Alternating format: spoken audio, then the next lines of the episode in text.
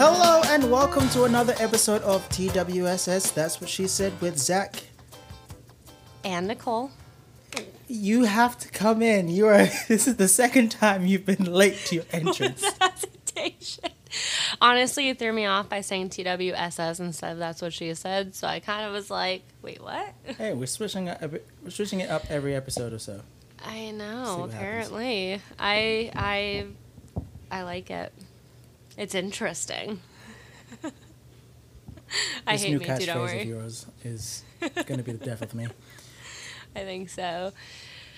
All right, so to start out today's episode, we're just going to jump right in to some miscellaneous news. Um, Marvel is reportedly looking for a Joel Kinnaman type to play the role of Kraven. Kraven? Kraven? Yeah, Kraven. Kraven, okay. The Hunter for Spider Man 3. Um, Jeffrey Dean Morgan has been thrown into the mix a little bit. Um, fan casting, of course, not really casted, but I know um, I love both actors. Actually, Joel Kinnaman is he was on one of my favorite shows last year of the 100. Mm-hmm. He played um, a bad guy, which I believe Kraven is too. Yeah. Um, he played the role very well, I have to say, because I really despised him. Um, but I think, I, you know what really irks me though when it comes to these kind of like when Marvel says I want to cast somebody with this type, like then yeah. why not try and get that person? Yeah. Because they've said that with a couple other. I fr- we talked about it a few episodes ago. Marvel wanted to cast somebody like this person, and I was just thinking, I'm like, well, well then why not cast that yeah. person? Why not try and get that person? Um, I don't know what your thoughts are on. I'm I'm the same way. Uh, just make it happen. I mean Joel Kinnaman was in Suicide Squad. Um, so oh, that's right. Knows, he was he, the yeah. he was Viola Davis's Flag. helper. Yeah, so he knows how to be in oh. superhero movies, or if, if, you can even call Suicide Squad a superhero movie, or maybe a comic book movie, right? But I was just like, this whole idea of type was a little annoying to me, and then also just kind of people being like, well, they want him, but we don't know if it's not him and they haven't said anything to say that it's not him, so it could be him, but we know they kind of want someone who looks like him. I was like, well, just tell us if they want him or not. If they if they want him, then you know, double down and make the deal happen, right? And it's not like I Marvel's agree. short of money to make this deal happen. But if it and is him, if it isn't him, then stop this news of oh we want someone who's like him, when they could easily go out and get him.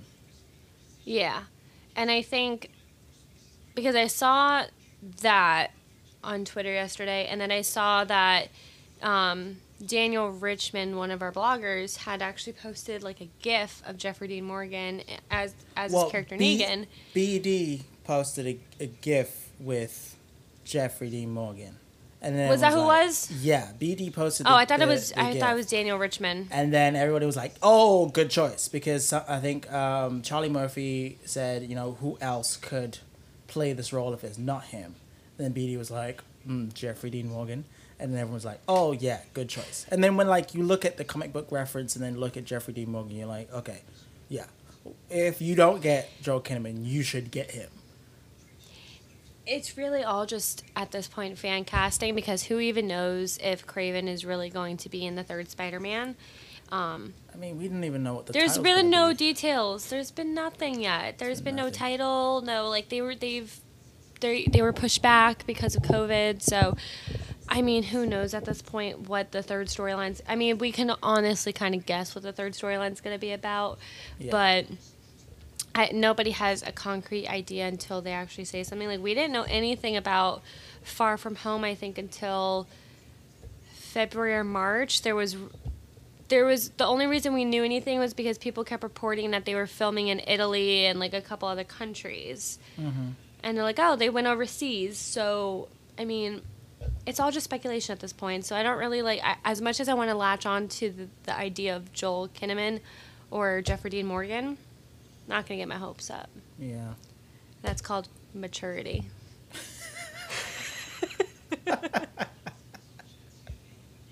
I couldn't stop myself on that one. Wow. because okay, uh, like literally No, that was a big nugget you just dropped there. because I just remember how much I was like, I really just want Hailee Steinfeld for Kate Bishop, and then uh, they finally got her. So now I'm just like, you know what? Whoever they get, they get, and we'll learn to love them It- or hate that's them. what's happening. You're having a, a whole revitalization of character. You know, you've you've come through the worst of it of making assessments before the fact, and now you become a ah. skeptic, just like me, just waiting until things happen. Because No, that's it's just because- the best way to do things. It's because I know I'll eventually get my way with casting, so I'm just gonna put it out there silently because that's what I did oh. with Kate. Oh. that's what I did with Kate Bishop. I silently got my way. Okay, hot take.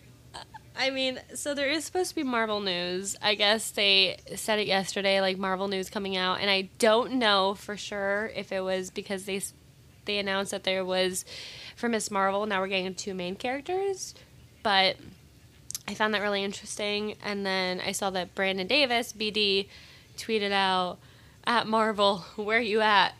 and I was like, "Please tell us something good." They've been so quiet. Like I have to, I have to just make that comment. I know I say it all the time, but they've been so quiet for the past like few months. I think, but I, I wonder if this is my guess.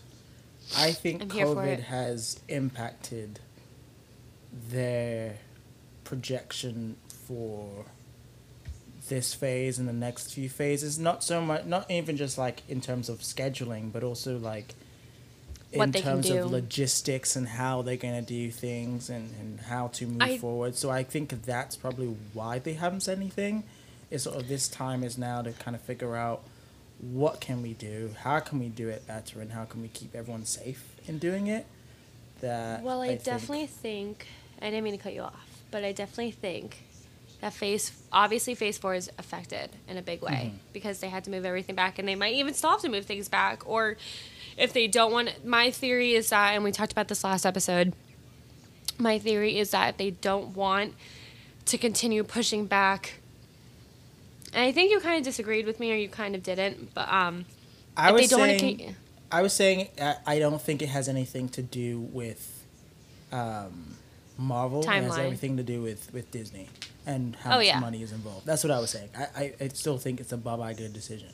Whether Oh yeah, yeah, yeah, no, most definitely. But what I think at this point is also I think that's why it's kind of been silent because maybe Kevin Feige, being the president of Marvel Studios, and I don't know this for sure. This is just like a theory or hypothetical. Maybe he just want, maybe he wants Black. Obviously, everybody wants Black Widow to come out in theaters because that's what she deserves. That's what she's led towards for the past eleven years, 12 years now. Um, I think what they're going to end up trying to do is I feel like Marvel's going to try and get. I feel like Marvel. Marvel will try and get it out in theaters, but I think they're going to say, okay, listen, in order to go with our phases, in order to go with our plan and how to release things, I think we should just release Black Widow now on Disney Plus, and then release Eternals and everything else when it's supposed to be released, if it can be released. Because we know Eternals is done filming, but they honestly they might have to go back for reshoots, or they did already. I know WandaVision already did reshoots. Um, Black Widow had done, I think, reshoots way before. So, I don't know. Money wise, Bob Iger could say, okay, release it now. Let's have everyone spend $30 on this. Or Right. could say, okay, let's just let's hold out and let's see. I think the determining factor is going to be how well Mulan does in Disney Plus. That's going to be the determining factor for every Disney movie, in my opinion, because it's going to be the first major film released onto a Disney Plus streaming service. Mm. You don't think so? No, I, I see what your point is. Um, That that's what I would do. I would wait to see the numbers, and then if it doesn't do well, then they would say, okay, we don't want this to happen for future films. So let. I mean, So- honestly, so hypothetically, if Mulan Okay. does incredibly well okay. with Disney Plus, right? Do you think the next move will be to put Black Widow straight to Disney Plus, or do you think they're still going to go down this potential hybrid route that they're possibly considering? I I personally would want them to do the hybrid route. I'd want them to release it because I, I just read on Twitter maybe less than an hour ago that Mulan is planning to be released in China theatrically. Right. So I think. Which it deserves, by the way. Oh, it absolutely Uh, I'll- I'll does. I, out- I, No, I'm just saying, like, especially in China, because of uh, after how poorly Mulan was received in China for obvious reasons, um, Mm-hmm. Due to depictions of, of you know the character of Mulan, that I think it's completely, it's a right turn for Disney to release it theatrically in China so that the Chinese audience can go and see it, and and see a a uh, a storied hero. Um, Oh, no, I- I completely culture. agree. So I, I that's so that's why I just wanted to add that in real quick. but I mean, I know a bunch of, co- a few countries are getting Tenet in September. Right. They're getting um, my one of my movies that I know you don't know much about, but After We Collided, a sequel to a, a Wattpad fan fiction, Mm-hmm. is getting released theatrically um, in other countries. And before us, we're supposed to get October second, I believe, the same weekend as Tenet would. No, Tenet would be September. Um, but we're supposed to be getting October, and now supposedly Wonder Woman eighty four is getting um, pushed back. So will the new Godzilla movie, and I think a couple others are looking to possibly get moved. So it really all just depends. But we'll see. We'll see what happens. The trailer for Judas and the Black Messiah, featuring Daniel Kaluuya and LaKeith Stanfield, was released last week. Oh my god. One of Go, the go for it. most amazing trailers for a film I've seen in a long time. I mean, Daniel Kaluuya just looks like a powerhouse. Like, I mean, even her name escapes me right now. Um, but he he he just looks like he's going for it in this one. Like if he if he's not nominated for an Oscar after this movie, I I may boycott the Oscars for future Really? Oscar ceremonies. I really I really will because the to me I can't see how he wouldn't be nominated for something like this. But then again, it could be one of those Oscar bait movies. You know, but I was so blown away by the trailer that you know I have to see this movie. What whatever happens, any any way, anyhow, I have to see this film because if I don't, then I know I'm missing out. It it like I have chills. I think I saw you retweet retweet it. But yeah, I and I was like, I haven't the "Yo, dude, the trailer it's it's phenomenal. It's so I'm gonna have to good. It's it. cut so well, and and it's it's it's almost an allegory to Jesus, Jesus and Judas. Like it's just it's so good, man. I really enjoyed it, and I, I had chills, and yeah, I'm I'm super excited for this to come out. And then I find out that it's produced by a company that I only got onto a couple of days ago. Mm-hmm. Um, but they've produced some of the best movies that I really enjoy. And so now I'm just a huge fan of this company, and I follow them on Twitter because I have to see more. So Letitia Wright, she she was in uh, Shuri, she was Mm. Shuri in um uh, in uh, Black Panther. She she tweeted out she's yeah. like Daniel's perfor- Daniel's performance in the trailer just makes me not want to act anymore. And I was like, that's how I feel after watching it too. Like, what's Wait, the point? Daniel. Kaluuya, Get Out. Uh, he was also in um, Black Oh Panther. my as well. God. Yeah, yeah, yeah. She was like, after seeing him in this trailer, it just, what is the point of even acting anymore? Like, how do you He's even? been nominated for an Oscar before. Yeah, he Out. has. But I, I, I genuinely believe that this is one of the strongest performances I've ever. He will produce, at least Wow. in recent memory. I, I think he's definitely got more movies to make and and um, be phenomenal at. But from just from the what I've seen of this performance, it, he was doing one for me, and I'm so excited to see this when it comes out, and I'm sure I'll be one of the first people in line, because I mean, I um, don't doubt it. I mean, it sounds intriguing. I haven't. I, I definitely saw that you reposted something, and I was able to watch like the first like two seconds, I believe, at work, like through the non-sound. Like you know when you watch a video and it like just starts playing. yeah. But you have to listen. So I- you have to listen to it with the sound. Oh, because yeah, the, yeah. The soundtrack behind it, it's it's crazy. It's, it's crazy. Oh, uh, honestly, I'll I'll probably watch it after this episode. Um, Yeah. FX's Fargo season four will premiere on September 27th, following a six month delay. Now, I've never seen Fargo, but I always see trailers for it because I used to watch FX movies all the time, and I'd always see Fargo, Fargo next week, this episode. So, um, I, I honestly don't know what it's about. I mean, I can make a guess because I feel like I know, but I'm not I mean, gonna make myself have you look like seen an idiot. Fargo the film? No, I haven't seen anything. Ooh. That was like such a pitiful, like Yeah. pitiful fake. Yeah. I mean. I uh. already knew the answer to that question before I asked it, but I, was I like, know. Who knows? Maybe she'll surprise me. But Never. yeah.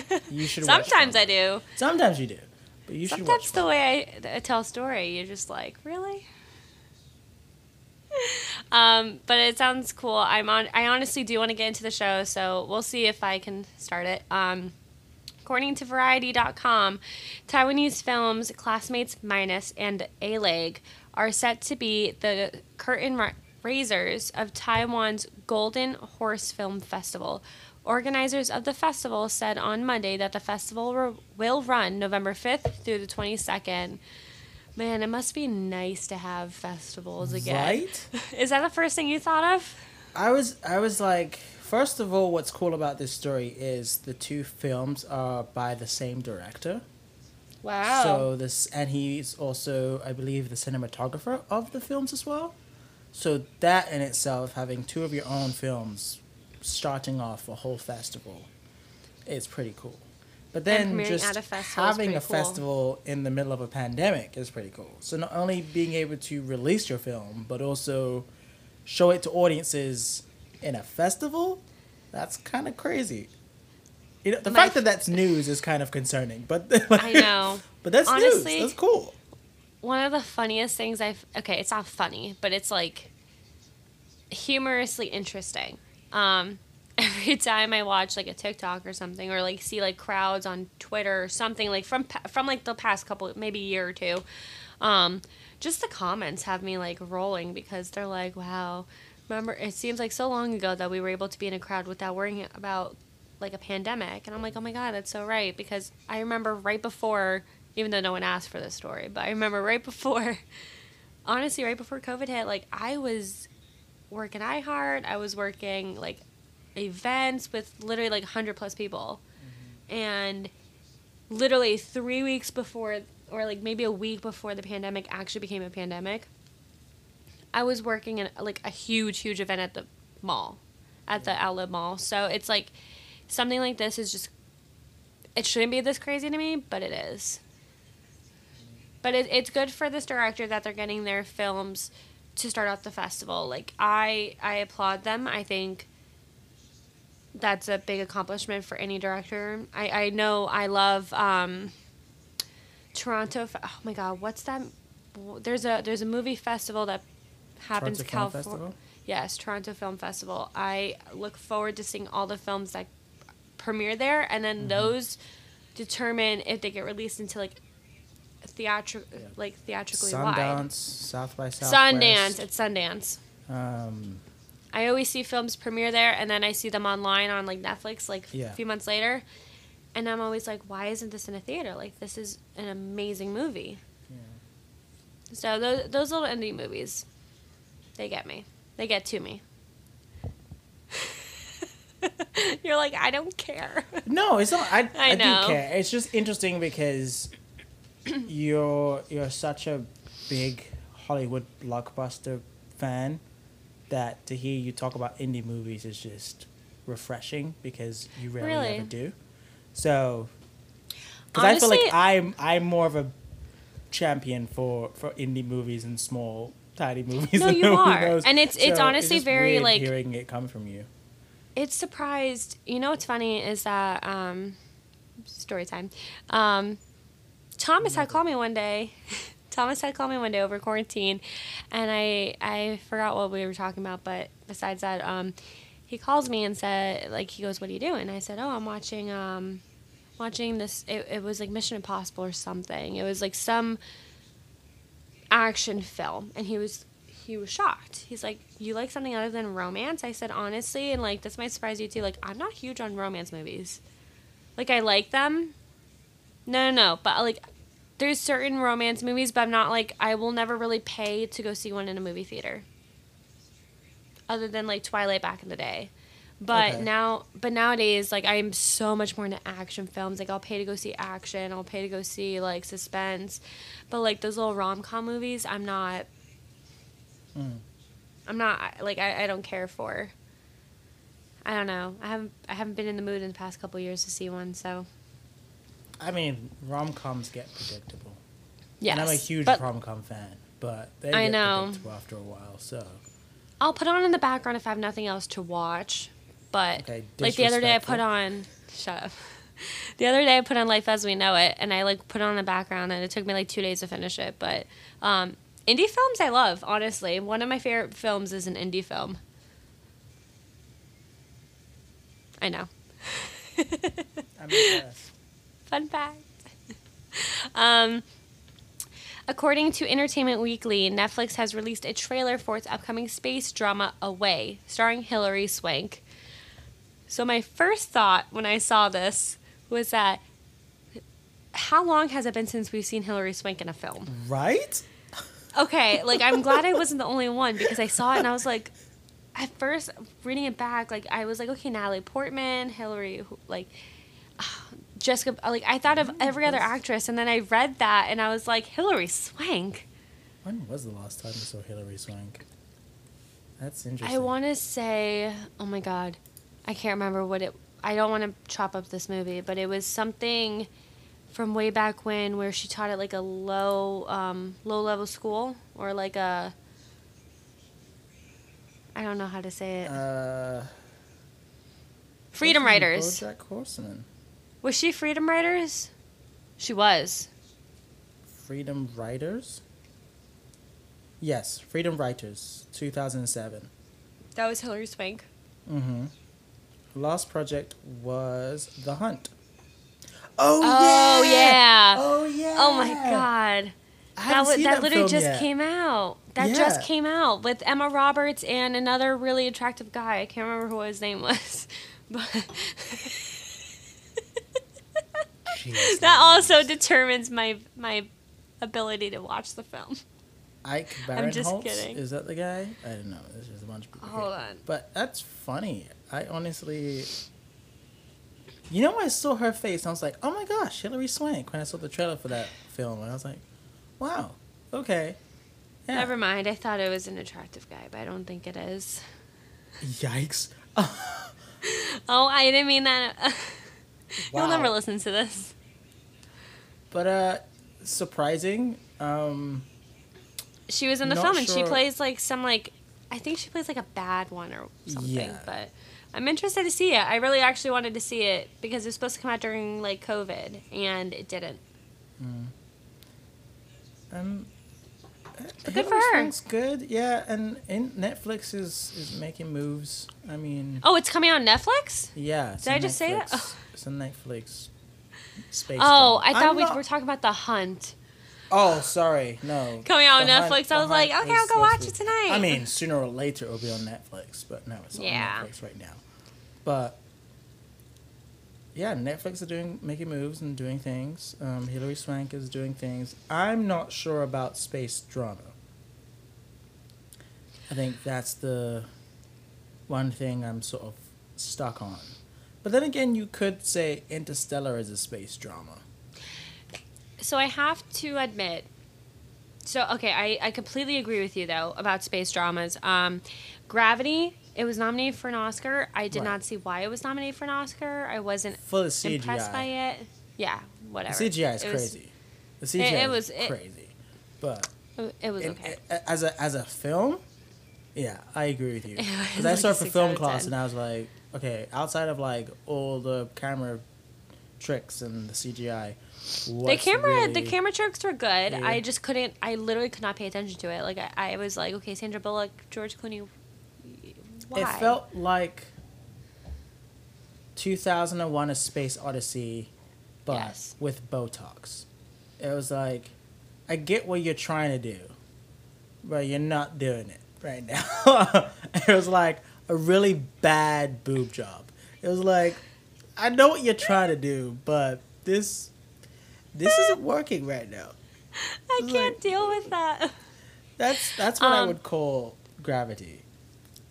so Interstellar, since you brought it up, that was the second film I thought of. Um, it was good. It was great. Just didn't hit the nail for me. It was flat. I didn't. I didn't understand it. I, didn't really didn't. like Interstellar. I, it took me honestly, it took me like three to four days to watch it, and I would watch it, and I'm like, okay, okay. So, my thought in the whole film was that it could have been explained a little better, other than it, it just didn't make sense to me. Like it, I, I understood that they were on a space trip going to this far distant planet that would take them like what 20 years something like that to get to and then time moves slowly on the planet so like five minutes there is like five years on earth whatever um, not to downplay the film it just wasn't i i, I didn't get it No, and I i get a- you. It was. I talked to somebody flat. about it the other day, and they explained it to me, and I was like, okay, but like, it took them two and a half, almost three hours to explain that Matthew McConaughey and Anne Hathaway travel, and then I think one part did get to me, made me a little emotional, and then I guess at the end he died. I don't know. It, it was, it was interesting. It was interesting. Yeah, it's. It was honestly a five out of ten for me. Like he could have. I think it got nominated to be. I don't remember. I believe it did, but I'll be honest. Movies like that just make me feel like the director's just jerking himself off for the length of the movie. It, it's really those kind of movies are like, oh look at me and what how much look at the kind of film that they pay me to make. And it's almost than, three Here's hours." a good movie that I've I've thought about and has something to say. Or Oh, Christopher Nolan directed idea. it. Yeah, it was, and it was really just him being like, "They're gonna give me how much to make a movie? okay, and let me Why just couldn't get." he have taken that and just put all that into Tenet? I mean, to be honest, Tenet might be exactly the same thing. I'll be honest, the last few Christopher Nolan movies haven't really done it for me. I mean, so it did to, win. If you were to compare, if you were to compare, like I don't know, Dunkirk to I still haven't seen that. Let's say I don't know, let's say Interstellar, right? If you were to compare Interstellar or The Prestige, you know, like those two movies, I'm choosing The Prestige every day. The Prestige is just a better movie. I don't know why, but it is. So yeah, I I'm not I haven't been a huge fan of Nolan recently. As much as I love him, I've just felt sometimes maybe the concepts are too big that he's dealing with that it just comes off as boring or at least just very entertaining to him.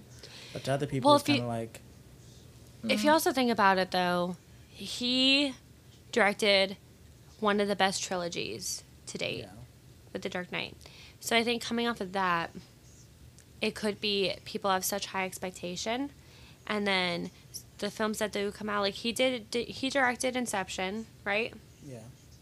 So, Inception was another phenomenal film that's still everybody's favorite. Um, I think with this, I, honestly, I'll, I'll. So, the way my thought process is working is that to fans, it could probably be okay. My my expectation is up here, and then when it doesn't meet here, then they're like, all right, well, it wasn't as good as this film. So it's kind of what sucks about making such an amazing film is that you get it compared. You compare every other film that they make. So I, I understand, like Inception, Oh, like I, yeah. that's what Tenet's gonna. That's what Tenet kind of like looks like to me. So going into the film, I don't want to think about Inception, but I'm gonna be thinking about Inception. No, I, I completely agree with you. But Yeah. I, I think another thing is, you know, leading up to Inception, every single movie he's put out has been phenomenal. And I nobody's mean, seen anything like Inception before. So like seeing such a mind bending Memento, film. Insomnia, Batman Begins, The Prestige, The Dark Knight, Inception, The Dark Knight Rises, Interstellar. It's right? crazy. Like his his It's prolific, and so his resume is- is amazing. there is a level of of you know expectance with a Christopher Nolan movie. I will agree, but I think sometimes there comes a point where where directors produce duds, you know, and I think I mean Spielberg's done it. There've been duds here and there, you know. I, I, think sometimes you get to a point where you know there's a movie that to the director it's creatively challenging and it's it's an amazing opportunity but to everybody else it's kind of like why did you choose to make this film but you know i hope that Tenet's you know a return to hi- his more prolific ways but you know we'll see what happens Yeah.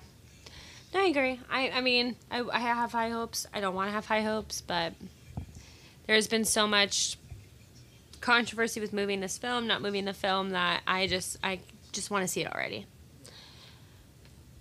Euro Eurocorp. Oh my god. Europacorp. Sounded I'm more I'm more laughing at the fact that my voice just sounds so like country. Eurocorp appoints Axel Duroux as its new CEO. And I did see this story the other day on Twitter. So take I mean, yeah I don't know much about it. It's cool. I mean, he he has a lot of business um, acumen, and I think it could potentially be a good move.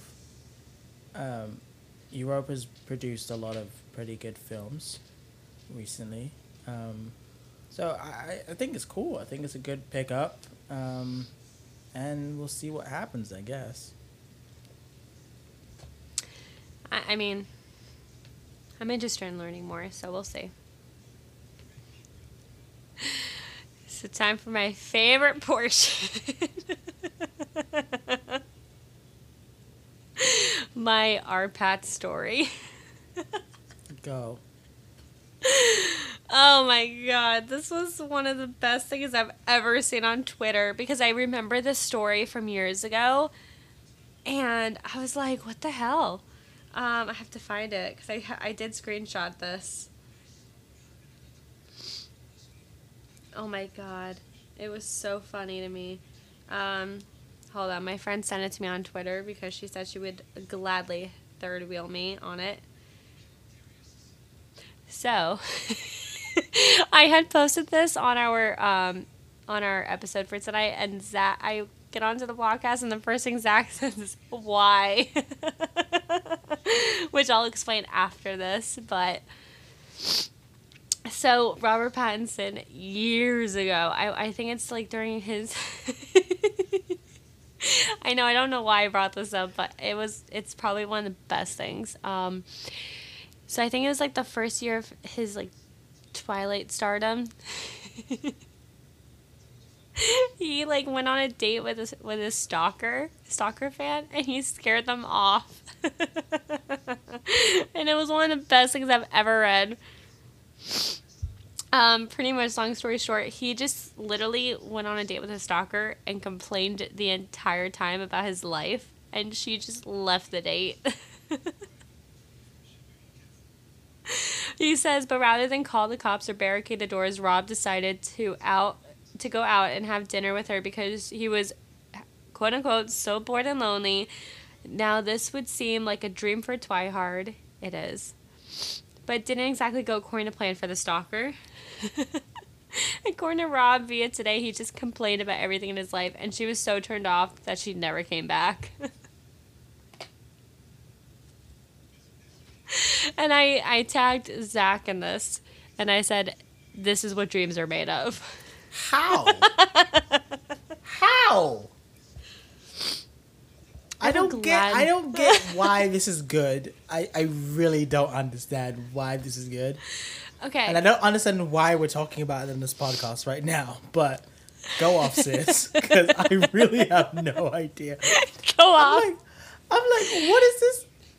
Okay, so first point is that Midnight Sun just came out last week, and I'm almost done with it. This is something we talked about actually the other day too. Um, this has been my dream for like 12 years now. So, um, I mean, it's a book, and we're talking about Robert Pattinson's Stalker. But go off. but anyways, it's related because he is Edward Cullen. Um, so I found it because honestly, if I went on a date with Because Robert you are that stalker. That's why. It's because you are that person that you would sit outside of his apartment every One night, hundred. No, I'm not that him. weird. and then he would be like, "Hey, let's go on a date," and you'd be like, "Oh my god, it's so amazing!" So in all honesty, Katie and I have talked about this. If I ever went to LA, I would. I promised I would never stalk or look for one of my favorite celebrities, which I would never do in the first place. I have more integrity and maturity than that. But I don't know what I don't know what's happened since I last saw you. You've grown into one really grown woman, and I have no idea what's happened in the last few days. All this maturity Literally the that last you three now days. have. um, no, honestly, if I went on a date with Robert Pattinson, I would love to hear him complain about his life, and then that way I can just like talk to him about Twilight or something, or like talk Yeah, to him Yeah, but about he's his complaining life. about Twilight. That's why. That's all right. That's all right. Listen, if I'm there with Edward Cullen, I don't care. And he's complaining about Twilight, and people Yes. like you berating him about being Edward Cullen, and you'd be okay with that. All right, you know, I, I, Listen. I just don't have crushes like you. Like I really, I don't understand it personally. I won't lie to you though. Like my R Pats crush was dissolved for at least five years, at least, and then in the past like maybe two years, it's like what? What you give me that look for? I feel like you don't believe me. I don't. I don't. It wasn't as strong because I've like seen people. too much, and I don't want to talk about it on the podcast. I'm not sure if you're comfortable with it, but I've seen too much in, for, in terms of your obsession with Pattinson. Wait, can you give me a hint? Blanket. Shut the fuck up.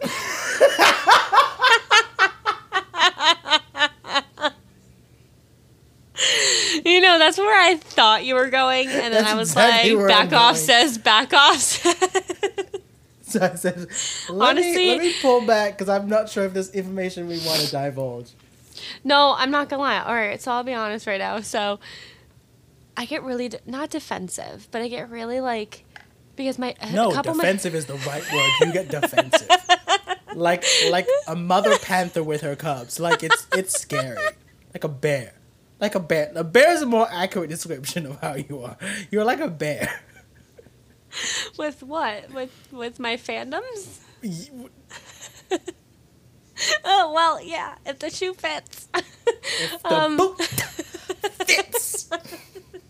if the boot laces up, it fits perfectly. um, no. So I I don't know why. It's not like a. It's not like I don't want to call it a spitting contest, but whenever like a friend comes to me and tells me how much they love Twilight, I'm like, all right, but really, sis. Yeah, you. I I don't. It's It's not like I'm trying to one up. I really don't No, want to one up That's somebody, exactly what but I'm. That's exactly what you're doing. You're, like, you're doing what true fan. You're doing what fans do all the time, where what they human separate. fans do? No, Is that what they're you doing just what fans do. No, I was saying you- you're doing what fans do all the time, where they separate who are the real fans from the fans who just kind of came along afterwards, and you're No, like so establishing these- your territory, being like, "Girl, I was here from the beginning. Like you don't even know. Like I read all the books, I've been to all the premieres." Like I know their birthdays. Like I'm serious about this universe. I do you know, their birthdays. okay, You're not no, helping your case. No, I will admit I only know Robert Pattinson's. Like I know his actual birthday, and I know Oh his God. character's birthday. I know the wedding date and Bella's birthday. I don't ever remember Kristen Stewart's birthday. I But so, anyways, no, it, it's just funny because like people will a people happen to ask me about it, and I'm like, yeah, I'm almost done with, which is cool. And then, oh my god, the amount of times I got tagged in one meme about like the Midnight Sun book coming out was um, was crazy. I got tagged, and then it got posted on my Facebook timeline, and I was like. Is was this how I really was back in high school? Like Yes. yes. Y E S. Yes. Exclamation Yes. point. I'll take yes for two hundred. Yes. This is how you were. Honestly, though, like Still people are. ask, people like, I I see it on their story, and then they my friend and does have a podcast about it about like all the Twilight books, and we were talking about it, and I sent her. I go, well, I have this, this, and this still, and she's like, oh, like she was very shocked. Like there's something I, I can't really say because I don't want to give away a password of mine, but it's been my password for like at least ten years. And I'll never get rid of it. Well, you better change it because you're about to get hacked. It's just my phone password. But anyways, um, but I honestly, the story was just so intriguing to me because I read it and I was like, I remember the story coming out, and then people were sending it to me, and I'm like, I'm like yeah, that's that that's me. I did, however, buy every blanket from the film. That was like a huge thing for me back then. I had to Thing is- buy. I can't even judge you because I go to Disney World and buy Star Wars hats to have a collection. So That's every Oh, and honestly, it, it like it does boggle my mind when people say shit to me about like my my I will call them my obsessions, whatever my obsessions. Um, they say things to me and then I'm like, okay, but don't you like this one just as much? And they're like, yeah, but I don't obsess over it. I said, but you still really like it. Like that's what I do. I'm just overly joyful about Marvel, overly joyful about Twilight. Like, mic drop. no, you make a great argument. I try. Um, so, we've had a very big stir up in the DC world. Um, Warner Brothers DC Comics experienced massive layoffs, which I was very shocked about. Yeah. And a lot of really good people got laid off. Uh, So that it was I- crazy seeing fans talk about it because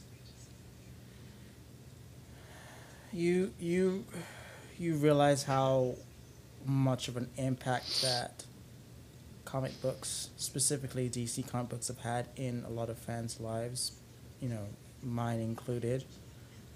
And then to see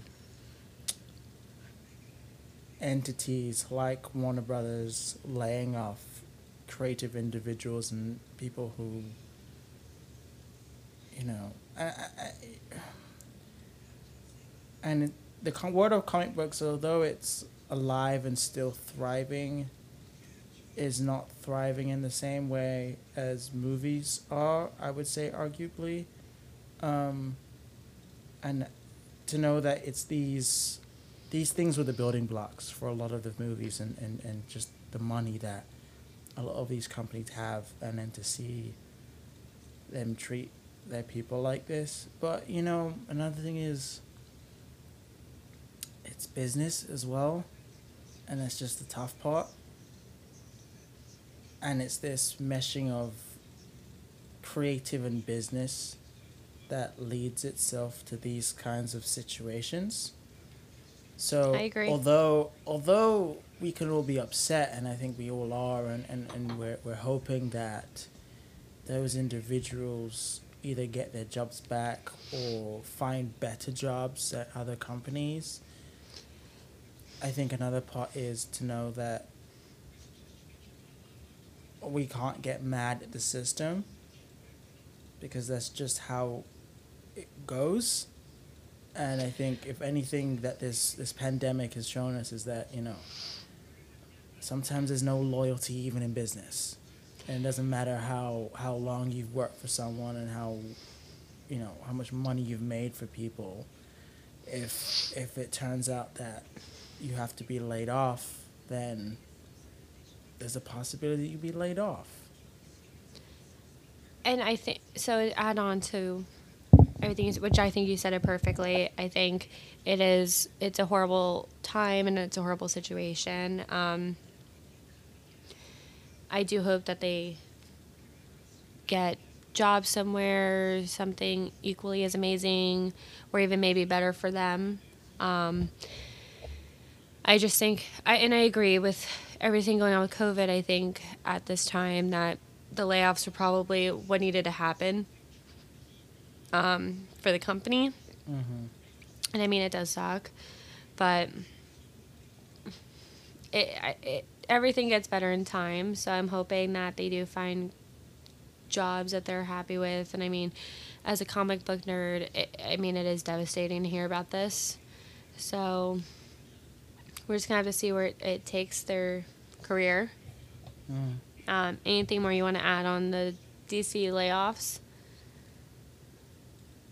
it's just it's just sad It is It's very just- sad, it's and sad and reading that especially with- thread. especially with you know one of the oldest comic book franchises.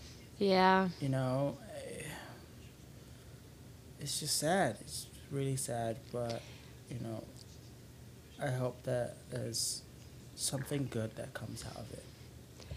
When I read that thread and sent it to you today, I was very shocked at the layoffs. But I mean, hoping for bigger and better with them, or something that they find equally as amazing as what they were doing. Hmm. Um, moving on to Spider Man 3, the Spider Verse. So there was something that was posted, um, I believe it was yesterday or Sunday. I think it was Yeah. yesterday. And it was a poster. And I've been. I've been gunning for this for a while now since Into the Verse came out, and then ever since we found out that there was gonna be a multiverse in Marvel. Um, so everyone keeps pushing for Andrew Garfield, Tobey Maguire, and Tom Holland to be in the same Spider-Man film. What are your thoughts on if it were to happen, or do you think it happen? What do you think? Okay, so I've been thinking about this a lot, especially after we saw that picture the other Mhm. day. I think it's possible, but it depends on a lot of things. And I also think that it's probably not going to go down the way I think you're hoping it will go down. In No, terms I of the agree. movie. I, I, I think if there is a movie and we'll see these people together, I don't think it's going to be in the same way. Mostly because we've got Into the Spider Verse 2 coming out soon. And who's to know, who's to say that, you know, in that film they might not bring back the voice talents of Tom Holland, of Andrew Garfield, of Tobey Maguire to to do to be their Spider Man without Well, that's having what a I live thought of action too. version. And then I'm also thinking that you know maybe for this next Spider Man film, okay, this is my hypothesis, my theory of how this film could possibly go down. I think that maybe Tom Holland's Spider Man goes back in time to prevent Mysterio giving away his identity. Ooh, And then going back in time, maybe gets to meet up with said Spider Man. But I don't think it'll be in the same way like he's meeting Tobey Maguire's Peter Parker. More like he's in New York in like And he 2004 and he sees him swing. And he's like, oh No, my god, yeah. there are more Spider You know, he might even bump into Andrew Garfield's Spider Man or something, or saved by Andrew Garf- Garfield's Spider Man. So I think maybe that's how they tie it in together if it was to happen. Because I, I don't I don't think Tobey wants to come back into the suit. no.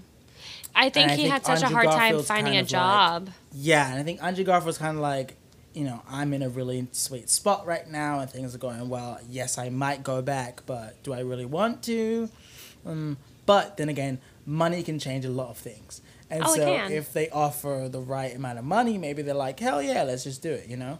and if you know there's another great director attached, then there's another reason why, you know. Um, well, the way you're describing the sensation, but- meetups, it re- it reminds me of the DC crossover um, of Grant Gustin and Ezra Miller. How nobody knew it was coming, not even like the stars on set. The only people I think who knew about that that meetup was um was Grant Gustin, Ezra Miller, and I think because the the co-stars even tweeted out saying like they had literally no idea no one was allowed on set that day to keep it under wraps. So I think that's probably one of the best surprises. So I, I mean, I would honestly be satisfied with that theory. I'd be satisfied with him like maybe bumping into Andrew Garfield or Tobey Maguire and like them giving like an infamous Spider-Man speech or something to him and you never know. Anything's never possible. I, right, but you know. I, it- I just it- love the idea of it. I love the idea of all three of them coming back together for some somehow in some way, like, and maybe even passing on knowledge to him, saying, "Listen, like, maybe him saying, "Oh, my identity was revealed. What do I do?" And then them just giving some kind of advice. Like, on I, I don't expect like a whole entire two hour, two and a half hour film with all three of them. Just something where okay, they're offered a role for two minutes, not even like thirty seconds to come in, say something, and then swing off. yeah. Um, Also, The po- I, I I forgot to mention something. go Um, for it. We forgot to talk about Captain Marvel two. I don't know when you want to talk about that because the new director was just announced like last week. Oh, I'm I'm and up for it. We have we have to talk about that at some point. Do you want to talk about it Go now? or for it. do Okay. Oh, so do it now. Uh, August fifth, news broke that Nia DaCosta has reportedly been hired as director of Captain Marvel sequel. Nia DaCosta is the director of Candyman, the film that I believe is coming out. I don't think it's out yet. Maybe it came out. I cannot remember. But um, to have a woman and a woman of color, you know, directing the next big film is huge, and especially with the i with the concept that you know Captain Marvel two is gonna kick off this next phase from Marvel. I think that this was f- phenomenal news to, I- to hear about. I love it. And Captain Marvel 2 has been rumored since um, be, the beginning of this year to be kind of like the new stepping stone for the new Avengers. And we're rumored to be getting quite a few Avengers in this film. And I definitely have heard that it we're going to get new Avengers. So regarding my Kate Bishop, our talk about Kate Bishop, I think that would be a smart move to have her since the Hawkeye series will come out possibly next year whenever she'll be in the film. Ant Man 3 is supposed to be coming out the summer of 2021 or 22. Um, I think 22. So having his daughter, um, I forget who she is in the in the I think not I well yeah I know her name but I don't know like her her superhero name. I don't think it's Squirrel Girl. It was something else, but um, she could be in it. We could get honestly. I would love to just be surprised with with the new Avengers who we get. I wouldn't be shocked if we got Tom Holland Spider Man in it because he's technically in the Young Avengers. Um, but hers is supposed to be like the Young Avengers kind of film along with other Avengers. So it, it's technically like another Avengers film. Just it's pretty much gonna be like a Captain America Civil War thing, but with like the best way I can describe it. So I'm really excited. I know she was supposed to be either the last film of Phase Four or the first film of Phase Five. Um, Mm. but I because I, think Black Panther was supposedly the last film, and then Captain America, Captain Marvel, two is supposed to kick off that summer. So we'll see if that even happens. What are your thoughts on it? Yeah. Uh, I'm just I'm just here for Nia, honestly. Um, I, I think it's amazing. I think she's gonna do really well. Um, I'm hoping, honestly, I have no doubt that she's gonna direct But a even really not only good that, film. just just also the list of directors that Marvel have for the next few projects is It's ridiculously crazy. amazing. It's amazing. It's an amazing. Oh my group. god, I'm I'm and at impressed. least if they're not directing, they're producing, or they're at least uh, in some form of power, and that to me is is huge for the industry, and especially with films like this that have the potential to not only gross over a billion dollars, but als- also just, you know, set up and break so many barriers for people. I, Do we even know who's fantastic. directing some of the series? Like, have they announced the list of directors like they did The Mandalorian, or do we not know the directors? I, I'm gonna have to go through. My I don't think we know the directors yet. But there was something I saw from discussing film that had like a list of all the directors for different Marvel projects coming up. I'm worried. I have to go find it. Um, but while you do that, I do want to change it back to DC really quick and uh, or not even DC Star Wars and ask your opinion because you texted me today saying that you watched Solo finally, and I just want to know what your thoughts were because I have thoughts. I have very quick thoughts, but I just want to know what you think. I gave the movie a seven. That's honestly really generous. I gave the movie a seven because it's well written. Hmm. It it ties things together for me, at least. It it, it it some things I wish were better explained, but I liked the whole tie-ins to, you know, he he he gets the gun from Beckett, you know, and then he meets Chewie in the the uh, dungeon thing, and then he meets Lando, and then he gets to the Falcon, and then Well, he, he knew- oh, goes to the meets- Kessel Run in okay. twelve parsecs. Like I feel like the the bits about Han Solo's life that fans kind of cling to that we've heard over the years but never really seen. I felt like that was done well. Um, I special effects was great. I liked L three. I liked everybody besides Han Solo. That's how I felt. and and that's why I can't give it anything higher than than a you know than a seven. Seven to me is like seven, five, six, and seven to me are kind of all in the same range. And I know seven's high. I was like toying with giving it a six or a six point five, but I I did enjoy what I saw, but I didn't love it. Like Rogue One is a love for me. Like it's, it's an Oh my God, I love Rogue One. to me. So and I mean, I would put, I would put, I'd put Han Solo in the same bracket as the Lost Trilogy, to me, in terms of Okay. my level of enjoyment and and what I saw. I don't think it's a particularly strong film, but it sucks that the title character sucked. but I enjoyed everybody else. You know, Paul Bettany was doing something for me. I, I liked Emilia Clarke. You know, obviously I'm a huge Donald Glover, Child, Childish Gambino fan, so I was all, all here for, for Lando.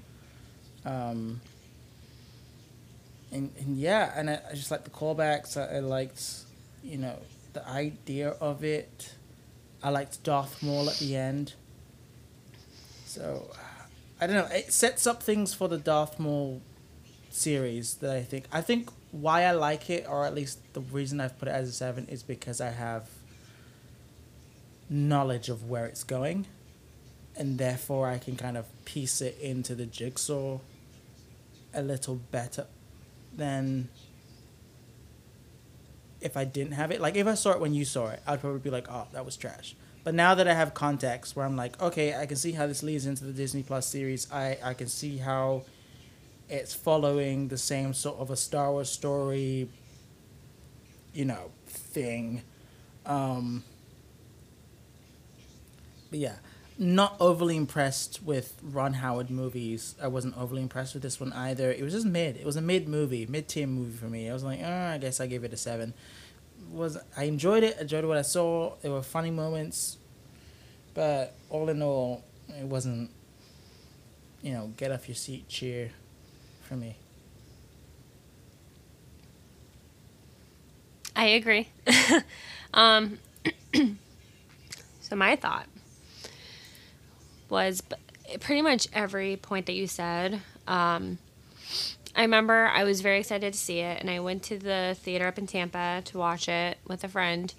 And if you know me at all, you know my phone always goes straight to silent, do not disturb. I don't look at it at all when I'm engrossed in a film. I have my phone pretty much away. Um, and I don't like using my phone in the middle of a movie. I will never do that. I try not to. Um, but oh my god, I was getting texts from Shannon, and I like I kept texting her, and she's like, "Aren't you in a movie?" I said, "Yeah." It literally just started, maybe like five ten minutes in, and she goes, "You don't like it." I said, mm-hmm. "How do you know that?" She goes, "Because you wouldn't be texting me in the middle of a movie. I know you." I said, "Oh shit, you're right." So I kind of like I go, "Okay, let me let me give the movie a shot." So I do agree. I think, and I want to look up his name properly. Um, he was in another movie I was really I really loved, Alden Ehrenreich. Aaron Rich. Um, so my thought was that I watched him on the Ellen show and I couldn't I can't remember if he said that he talked to Harrison Ford. Um, but I know that I agree with you. I think his character fell very flat for me. I think Harrison Ford is the only person who can ever play Han Solo. I think Alden trying to come in and play such an iconic character just felt very flat because because of Harrison Ford playing him so well. That's like you can only imagine Han Solo as as or Harrison Ford as Han Solo. So that kind of fell short for me. Um, the plot was okay. It wasn't. I mean, they had a good couple of like action sequences. Um, the train was definitely a really good sequence of them trying to get some like bomb to go off. Um, him meeting Chewie was cute. It was kind of everything, and you can disagree with me if you want, but I felt like everything was kind of forced. I felt like the meeting of Chewie was kind of forced. I feel like the way he became Han Solo wasn't the way I imagined him becoming Han Solo. Um, with how the storyline went, I think him meeting Donald Glover was fine. I think that kind of went smoothly because like you expected Donald, you expected that kind of meet. Um, I think with the Millennium Falcon, I think like because we've heard that story so many times where he had it first and then Han Solo won it back. I think that was, I think it was geniusly placed together. Um, Woody Harrelson, I, I adored in it. I think he was an amazing character. I think he added on so well. I was honestly very upset that he died in it. I wish that if they, I wish he would have stayed alive so we, we could have got him into a solo sequel if that were possible. Mm-hmm. Um, Emilia Clarke, I honestly, I honestly expected her character to die at the end. I thought she was gonna get killed, um, but I'm glad she's a. I I think she'll be in the Darth Maul series, since considering that she's probably working with him. Um, that the the ending left off so many questions. P- pretty much, I just think that I think he tried way too hard to be Han Solo. I think he had this idea in his mind and I I think that was just such a tricky character that I think for Han Solo was a hit or miss because Harrison Ford is just so geniusly placed together with the character. And since he was in Force Awakens, since we did see him revive his character, I think for me, just watching the film, I, I honestly gave it a 5.5 out of 10 because the character, the other characters kind of made up for the lack of mm-hmm. the Han Solo character, and the plot line just for me was not that good. Like I, I honestly was so uninterested in the first ten minutes. Like it, it takes a lot for me to be uninterested in a film. Yeah. So, I uh, let me give backstory. I saw this movie okay. before, but I only got to the point where he gets through the the barrier to the, the security side, clearance, the security clearance, which was very like and I will honestly also say that I paused this movie at least six times. Like I wasn't that into it. Yeah. Because I was pausing it to go do other stuff and come back. Um, so I wasn't fully engrossed in the film. But I think the issue is right, or at least your issue that you're presenting, right, is Harrison Ford isn't playing Han Solo. Harrison Ford is being himself. The whole Yes. like every time Han Solo, you know, Harrison Ford is playing Han Solo, he's being himself. Even from the first auditions, he was just being himself. Yeah. So it's hard to create that inner character. But what I would have liked to have seen is see a younger, scrappier version of that. And I felt Mm-hmm. like this young Han Solo was way too composed for me. And Yes. I think what would have been nice is if he was really scrappy. Like, you know, yes, you're young, but this whole idea is you don't work well with others or like, you know, you, you don't take leadership or whatever. I was like, okay, that's kind of weak. But I would have liked to see just a young, scrappy kid who makes a lot more mistakes. And then kind of seeing that mentorship with Woody Harrelson's character Tobias Beckett, kind of teaching him how to be a smuggler, to be a pirate, you know? And it sort of like Treasure Planet in a way. And then Yeah. the hit becomes so much harder at the end when Han shoots Beckett because you're like, oh, that was his mentor.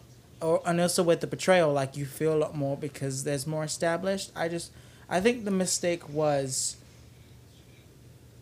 not making Han younger. I think if you made Han younger like teens, maybe it would have worked. Because Han Solo in like A New Hope isn't that old. I mean, I think he's 28 in real life at that point. I was but gonna like ask, his wasn't character is pretty young. Wasn't Han Solo? Wasn't that the age of Han Solo when he first meets Luke and Leia? So I remember Beckett tells him, Harrison Ford's character tells him, "Oh, I w- I'm gonna go to this planet called Tatooine." Like, doesn't he talk about that? And then he, and then he says to Chewie, to- he says he's gonna go to Tatooine, and that's. I believe that's because of Jabba the Hutt. I might be wrong, but.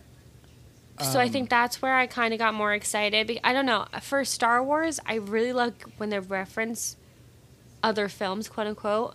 Um, Mm-hmm. well, they that's what this movie was doing the whole time. Was referencing other the older movies. well because when they referenced to them. yeah because when they referenced that I was like okay so like we know he's very soon gonna meet a young Luke. He's gonna meet Yeah. Leia soon. So like that's kind of leading up to him meeting them. So I- it was kind of it was kind of nice though to see like because Leia does call Han Solo kind of like a player in a way like she just kind of like Mm-hmm. messes with them so it was nice to see him um, flirt with Emilia Clarke's character because I was like okay this is his life before Leia before he actually falls in love with Leia so I mean I don't know. It just didn't I do much for me I as a needed film. More, I needed more mistakes. I needed more Yeah. scrappiness. I felt it started off well in like stealing the car and everything. It's like okay, that's kind of scrappy, but towards the middle, you know. And I also feel like his transformation into the hero at the end is wasn't fully developed. His character arc isn't fully developed in turning into the person that he is to become. and how he tries I- to kind of act a little like clumsy. Doesn't he act like a little clumsy with the I wouldn't say clumsy, but but but or he's like a trickster. He he's meant to be a trickster and then he like tricks somebody and I think he tricks like Paul Bettany's character.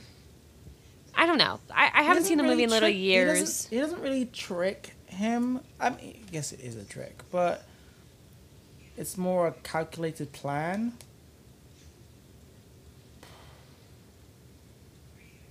But I don't know. I felt I feel like I would have liked to have seen more improvisation from Han Solo. Yes. From Um, the guy who played him. Yeah, and just just like improvising with the scene and seeing where it goes. I don't know. I I honestly, because it makes me think about Indiana Jones, in Yeah. the same way that you know River Phoenix is Indiana Jones. Didn't he Works. play him at the same like age? Like wasn't he Han Solo and Indiana Jones in the same era? yeah, but I'm talking about? Ri- River Phoenix in the Lost Crusade. I'm talking about that introductory scene in the Lost. Have you seen the Lost Crusade? Have not. Oh gosh. I know. in the Last Crusade, River Phoenix, who's like a boy actor, who's like a, a Hollywood starlet, like one of the most amazing actors, right, is playing a young Indiana Jones. And in this like scene, it sets up who Indiana Jones is, how he gets his look, to even how he gets his hat. And like it sets up everything for Indiana Jones to we reach him in present day. And that scene is so beloved because Spielberg takes the bits from Harrison Ford that we know and love and has found way like for instance Harrison Ford has like a scar on his chin. And there's no way to kind of reference that. So in this scene you have Indiana Jones and he's using the whip for the first time which is Indy's trademark whip right? And he uses the whip and he cuts himself. And he cuts himself in the exact same place as Harrison Ford has his permanent scar. And so you're like, oh, that's cool. How you use something from the past, or I guess the future, to kind of reference the past. And that's similar in the way that Han Solo does it. But it works better because he's young and he's in like his formative years. He's like discovering who he is. And I think it, I don't know, I felt that kind of energy wanting to see a younger guy or is someone with a lot less experience kind of figure it out. I just felt like he had too much life experience for the film. You know, like you you're a smuggler already, you know, you you lose the love of your life. You end up in a war for 3 years and then now you're teaming up with a bunch of misfits to steal coaxium. I was like, it's not as adventurous as your past experiences. But I honestly the reason the reason why I'm giving it a seven is because of other characters in the story. The writing. Not the story, but the writing. The writing like the callbacks and everything was so good to me. Like when he when they said, Oh, we have to go to Kessel to refine the coaxium, I was like, Okay, so now he's gonna make the Kessel run in twelve parsecs. And then you see it. And I was like, Okay, I'm game for that. But yeah, it, it's mid. It's kind of weak, but you know, I don't. There's nothing to to celebrate. I mean,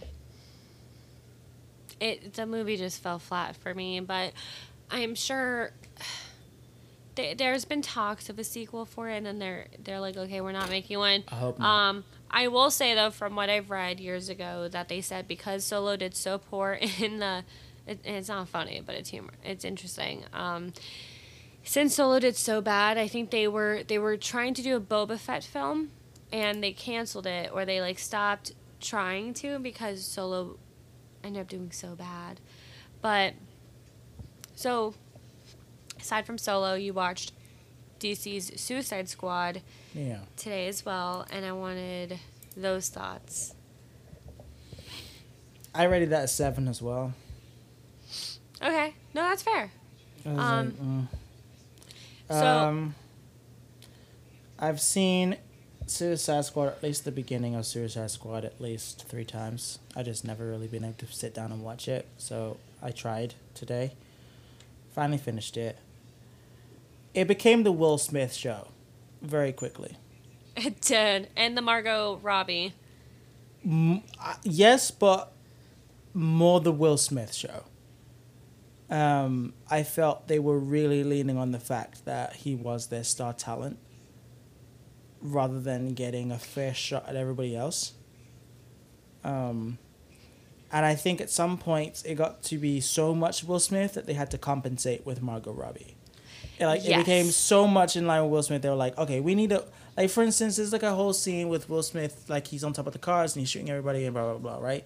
And he has this hu- whole huge action scene. I was like, okay, well that was a lot of Will Smith.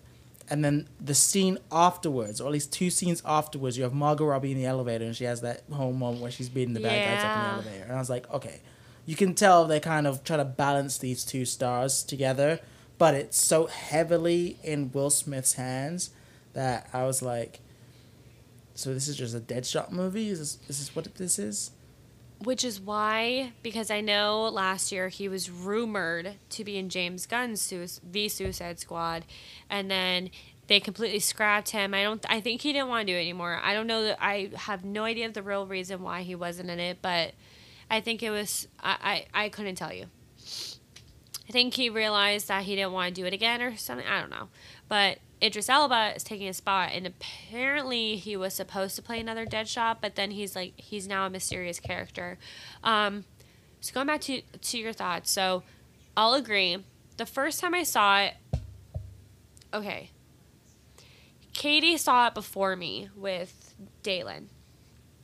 And because I was away, I was, or she saw it with Maddie, um, I wasn't here, and she saw it without me. So she texted me and said, okay.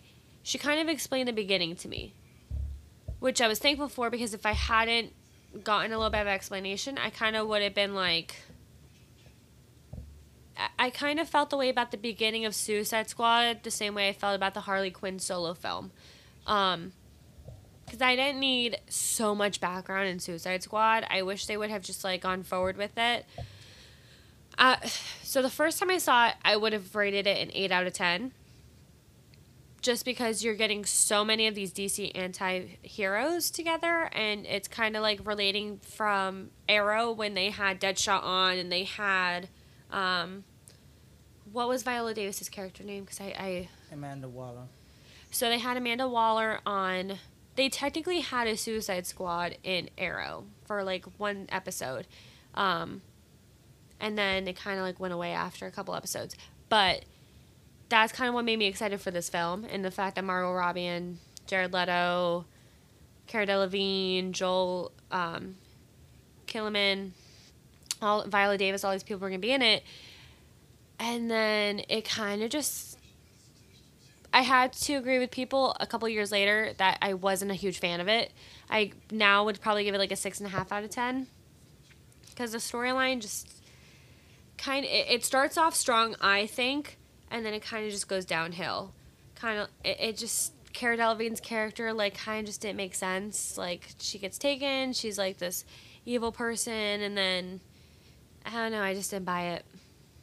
I just wasn't a fan of the whole taking over her body, and then all the, all this shit going on. But um, I think originally from the start it was more of a Margot Robbie Will Smith film because we got more of their background stories and everyone else kind of just got like a two second explanation like literally will smith got like a whole ass thing especially with the batman and then margot robbie got her whole story especially with jared leto which kind of is important to know in it i mean and it's like how I say it with background films. Like you already know their background film. Like you know Batman's film. You know Batman's backstory.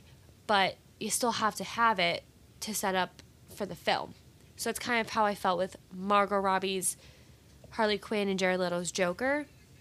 Because you kind of know that he like he turns her, she was her, his therapist, all this stuff, and then everyone else like the boomerang guy.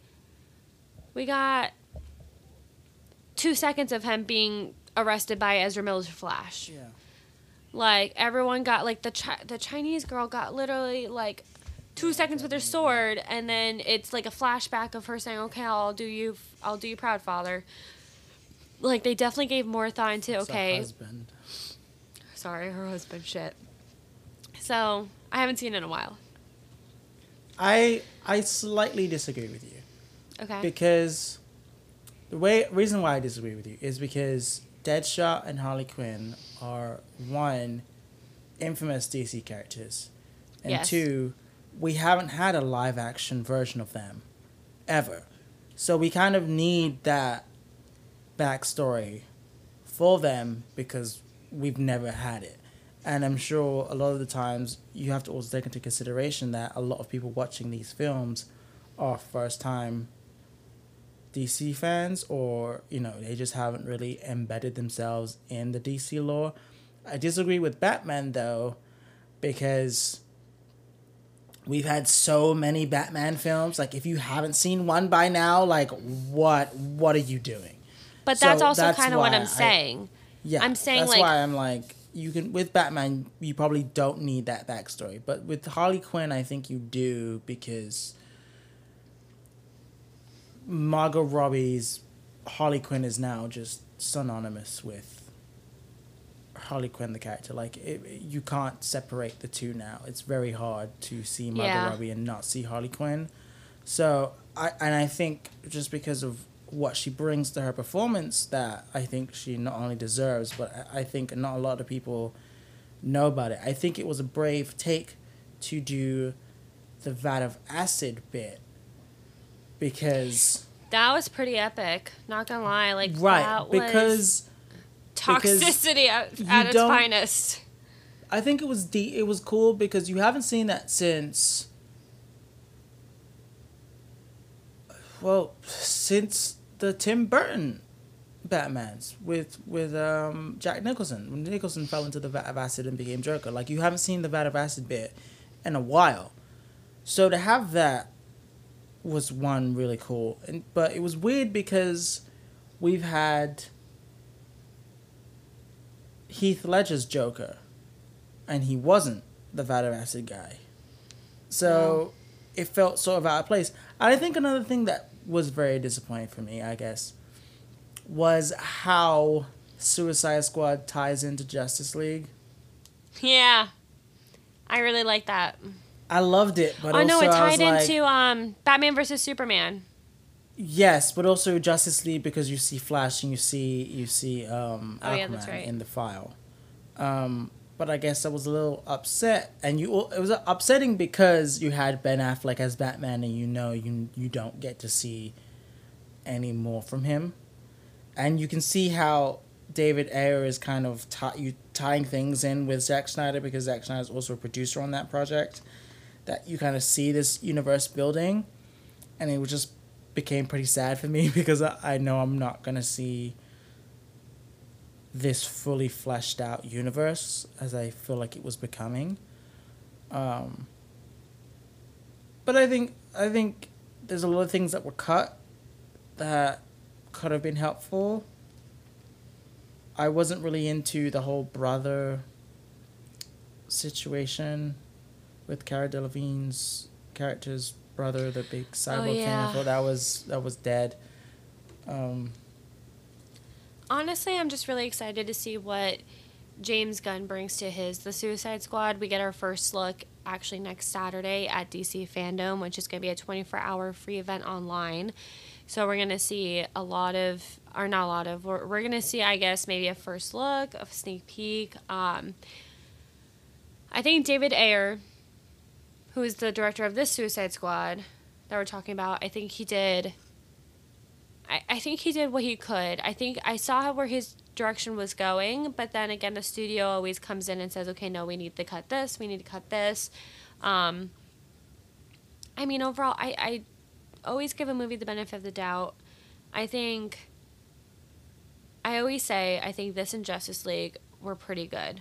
Um, and then I watched them again. I watched Justice League again, couldn't finish it because I was just like, okay, there's so many plot lines like that are all over the place.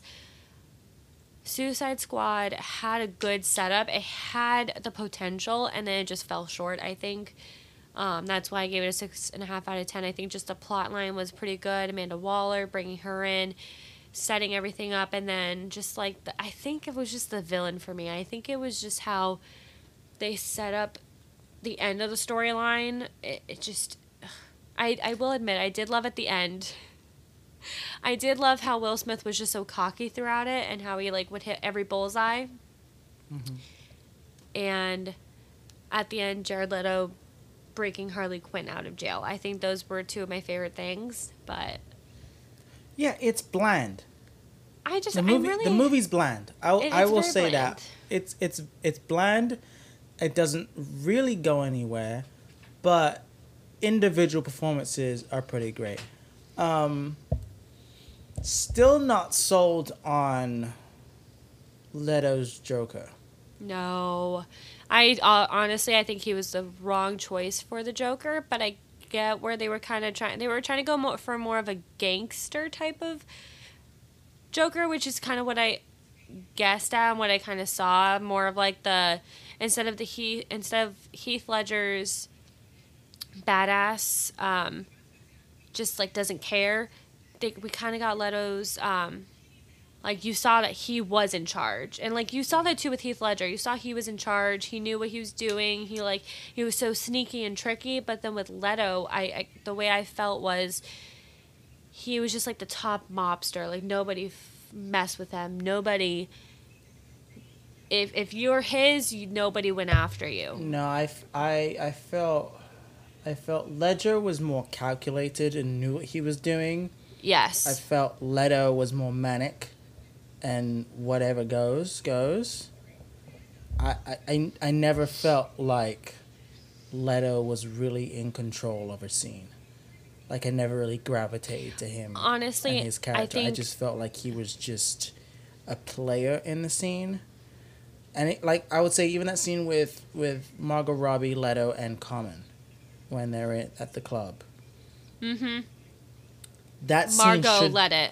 Margot led it, and that scene should be led by by Leto. Like this should be you know you're nervous for Common because you know he's gonna die, and yes he does die, but you're wondering how is he gonna die and when is he gonna die. But at no point was I ever more focused on Joker and what Joker was gonna do than I was what Margot Robbie was gonna do, and and I'll say that scene is sort of similar to in Joker with Joker and and Murray, the talk show host mm-hmm. where spoiler if you haven't seen Joker, where mm-hmm. Joker shoots Murray at the end, and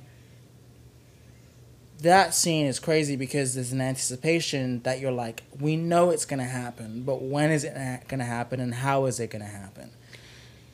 So, I would have Honest- liked to have seen Leto really control it more because I mean you're playing like the most controlling character. Like he just he, he controls a room. He takes the air out of a room, and I just never felt like Leto carried himself. No, he didn't, that. and that's what. That's kind of what I was gonna go with. Yeah, it was really a blinged out B movie. I, I, It was. That's I think that's the best way. It was just a lot of bling and and and you know.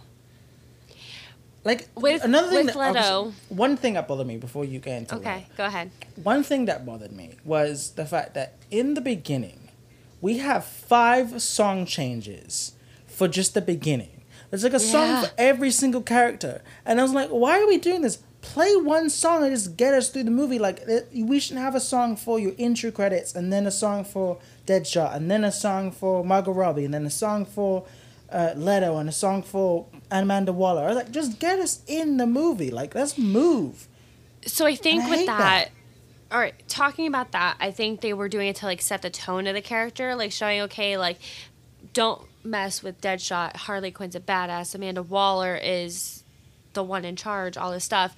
Um, but with Leto. But I agree with you. I'm gonna have to honestly go back and kind of watch the beginning of Suicide Squad to kind of get a feel for that. Um, I do like. I will say I do like how in the, in the beginning of Suicide Squad we opened up with uh, Superman's death because it kind of like it was honestly to me like you can disagree too with this it was kind of random like i get i understood completely that it followed along with the dc like storyline the universe like that's what's happening um and it kind of really helped showing like okay that's where we are right now instead of having to guess that okay where are we in the storyline of like batfleck all this stuff um I just think it was kind of random just seeing that in the beginning, and then Amanda Waller kind of just briefly mentions it once, like, "Oh, the the the star hero has fallen" or something, whatever she says. Um, kind of was very random to me. So were all the flashbacks. I wish that they had chosen better scenes for Batfleck and for Flash, but I under I kind of understood like it, the flashbacks. There's just there's just so many ways they could have gone better about this film, especially with these characters that they brought in. Like I, I did like seeing that Batfleck does capture Margot Robbie's Harley Quinn. Like that was pretty cool because that's pretty much both their nemesis and um but anyway, so Leto Leto had every single scene pretty much with Margot Robbie, I think except for like two scenes where he meets up with one with another mobster and when he like threatens this lab guy with his family. I think every other scene was which was kind of bad because it just showed how dependent it, it seemed that like Leto could not really act as the the Joker as much without having Margot Robbie in the same vicinity because they were kind of they they just mesh so well. Like not them two, but like the characters. Like that's it, it kind of seemed like he relied on her acting skills in every scene. But Robbie always led it. Robbie led every single scene with the Joker, even when she like Yeah. jumps off the roof and goes to him. Like she still kind of let it because he's like, "Oh, I'm here for you, baby," or whatever, whatever he calls her. And then she like does the Well- jump, and it still kind of leads into her. That's another Taking the scene. why. Well, one, I think in those references, it's very clear that the studio has a lot more to do with this movie. I think the studio cut scenes with Joker in it because David think so Ayer is too. coming back and saying, "Okay, there's a lot more to Joker that wasn't seen," and I think they did that because they knew the big ticket was Will Smith and Margot Robbie, so they were like, "We have to give those two the most amount of screen time," right? Another thing I would say, that relationship is messed up because the Joker is Joker Yeah. is abusive to Harley the whole in the comics and, and even in the animated TV shows. So to have him care for her so much, I was like, something's not right here. Like Joker doesn't care about Harley. He's using Harley. You know, and, and, but Yeah. Harley's just infatuated with him, and she would do anything for him, which I felt like Margot Robbie did a good job of showing that side to Harley, but I I felt it was this this relationship was shown as if it was a a loving relationship And you when know it's what's not. and you know what's really bad about that? About okay so what what- with what you just said there was there was so much controversy. I remember on like twitter and, and all uh, like social media went like ballistic when that film came out because they were showing like oh she changed him and he cared for her and all this stuff. Like people came at the film because they said no like this is manipulation. Like he's like it's a completely to- everyone said like you shouldn't want a relationship like harley quinn and joker because everybody kept saying they're like oh i want to be them for halloween and all and everything. Like they were going off and people said like you realize like it's actually very toxic. Yeah. like he's manipulating her. He makes her change who she is. She goes from this like well well-to-do um, woman. well spoken, well put together psychiatrist to this to Harley Quinn. She became I, I Harleen Quinzel to Harley Quinn because a man changed her, and people went berserk. People were like, "You should not be praising a relationship." And I even said, I was like, "Oh my god, the the Joker and Harley, like I love them, blah blah blah." And, and then I watched it, and I've and I've like, after watching the Harley Quinn solo film, it, it, it's a very bad. It was very toxic. Right, but how? But that's another reason why Birds of Prey doesn't work as well. Is how do you get from that situation to then Harley's like, oh yeah, me and Doctor Mr. J broke up, and now I'm, you know, vindicated, and now I'm gonna I figure know, out who I am as a person. Like it just doesn't work. the The, whole thing just 20 falls minutes through. the first 20 minutes are just her talking about her breakup with Yeah, mr j and it's just going off and i'm like okay first of all this is supposed to be like solo harley quinn badass film and you're just talking about the breakup and you do all this because of the breakup and like this is the repercussion like for something that wasn't supposed to revolve around him it kind of did in the beginning yeah. but I- wow we went we went off today yeah. any final thoughts on anything that we've said today Nope. I think we said it all. I think this is the most we've gone in depth on DC and Star. Well, St- Star Wars we always go a little in depth, but I think Yeah. more news is coming out this week. Always. Always. Um, I do. I do want to say that I am excited for DC FanDome. Um, again, I'm. I'm feel horrible about the people who lost their jobs. I hope they find something soon. Um, DC FanDome is next Saturday, August 22nd. It's going to be a 24 hour online event. It's free. We're going to get to see like the CW, the CW uh, DC characters, I believe, the Batman, R-Patz, and some other characters. Um, Zack Snyder, he's releasing his first Snyder cut of the Justice League. Mm-hmm. So very exciting. That's it for today. I never do the closing. but thank you. So, so please cut so that. so that well, was episode 14 oh. of That's What She Said with Zach and Nicole. Awesome. We'll see you guys later.